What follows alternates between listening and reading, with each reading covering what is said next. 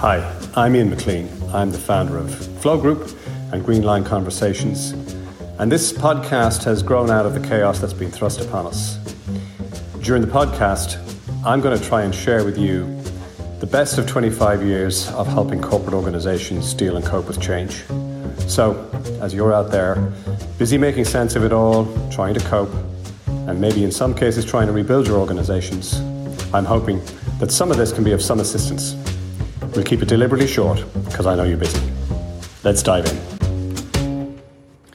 It's a sign of the times that I'm recording this first episode of Leadership in Chaos whilst in self isolation. So, if the sound quality isn't marvellous at all times, please forgive me. This crisis really has taken us all unawares. And it was Warren Buffett during the financial crisis who said, It's only when the tide goes out you see who's really swimming in the nude. And actually, this is really the leadership moment. This is going to be the time when your mettle is tested to the full. There's a lot of talk about the Olympics. And if we go back to the last Olympics in 2016, one of the features of the Rio Olympics is that there were more personal bests recorded than at any other time, any other previous Olympics. But alongside that, and even more so, there was a higher volume of personal worsts recorded at the same Olympics. This is like the Leadership Olympics. And the only difference between this Olympics and the Rio Olympics is that at least the athletes had four years to prepare for Rio. People are going to have to turn up and they're going to have to be at their best when times are at their worst. And that's essentially what this podcast is designed to do.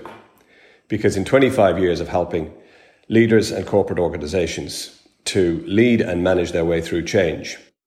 In all forms of change, you've got chaos. Normally, it's with a small c. This one, this has got a capital C. And the only time that we've ever encountered anything like this before, but there are parallels, was during the financial crisis. And one of the things that I see that I'll be sharing with you is already parallels between how people responded and how people reacted during the 2008 2009 crash and what I already see emerging in the current climate. One of the things that we've already seen around us that some leaders are rising to the occasion, even our political leaders, economic leaders. Some people are emerging and they're really shining. And they're the ones who are going to get gold. And others, well, they're flunking the test.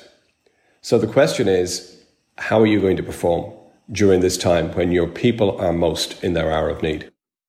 There are going to be casualties in this whole situation. But your leadership and your leadership reputation doesn't need to be one of them.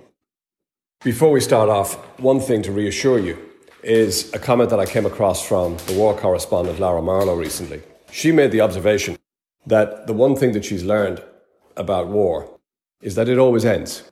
And this is exactly the same. This is a period in time, it's a period in your life, albeit a critical one, but it's going to end. And before we start off with the podcast, and share with you some of the things that we hope are going to be of help. The one thing that I'm going to ask you is a question. And the question is this. When this is all over, and it has ended, and you're reflecting back on everything that happened between now and then, how do you want your people to be speaking about how you showed up during the crisis? Because that is what is going to determine your leadership reputation. Consider this. We all walk through life operating on the basis of our good intentions because that's how we judge ourselves.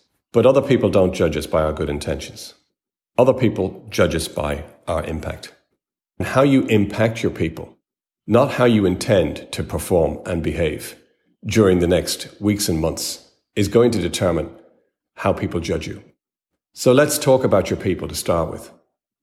What sort of situation are they in? Well, they're now facing a situation where their worst three fears are being realized.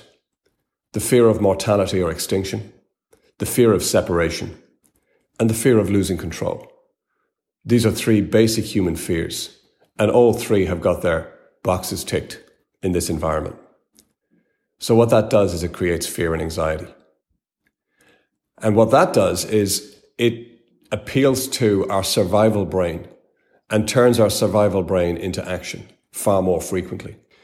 One of the things about leadership is that leaders typically underestimate the level of impact and influence that they have on their people.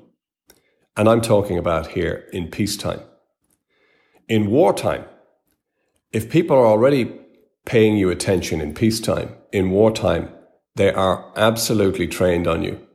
And the spotlight is focused on everything you do, everything you say, and everything you don't do. It becomes amplified. The one thing that people don't want in a situation where they have high anxiety is nobody needs a nervous pilot. The thing you most need to bring to the table is calm. In this ocean of uncertainty that surrounds and engulfing your people, the one thing that they need is an anchor, and you are it. How to become the anchor, how to remain calm, how to make calm the dominant emotion that is contagious, as contagious as fear. That's how what we're going to do, and that's what we're going to unpack in the remaining episodes. So, in the meantime, stay safe, stay sane, stay connected.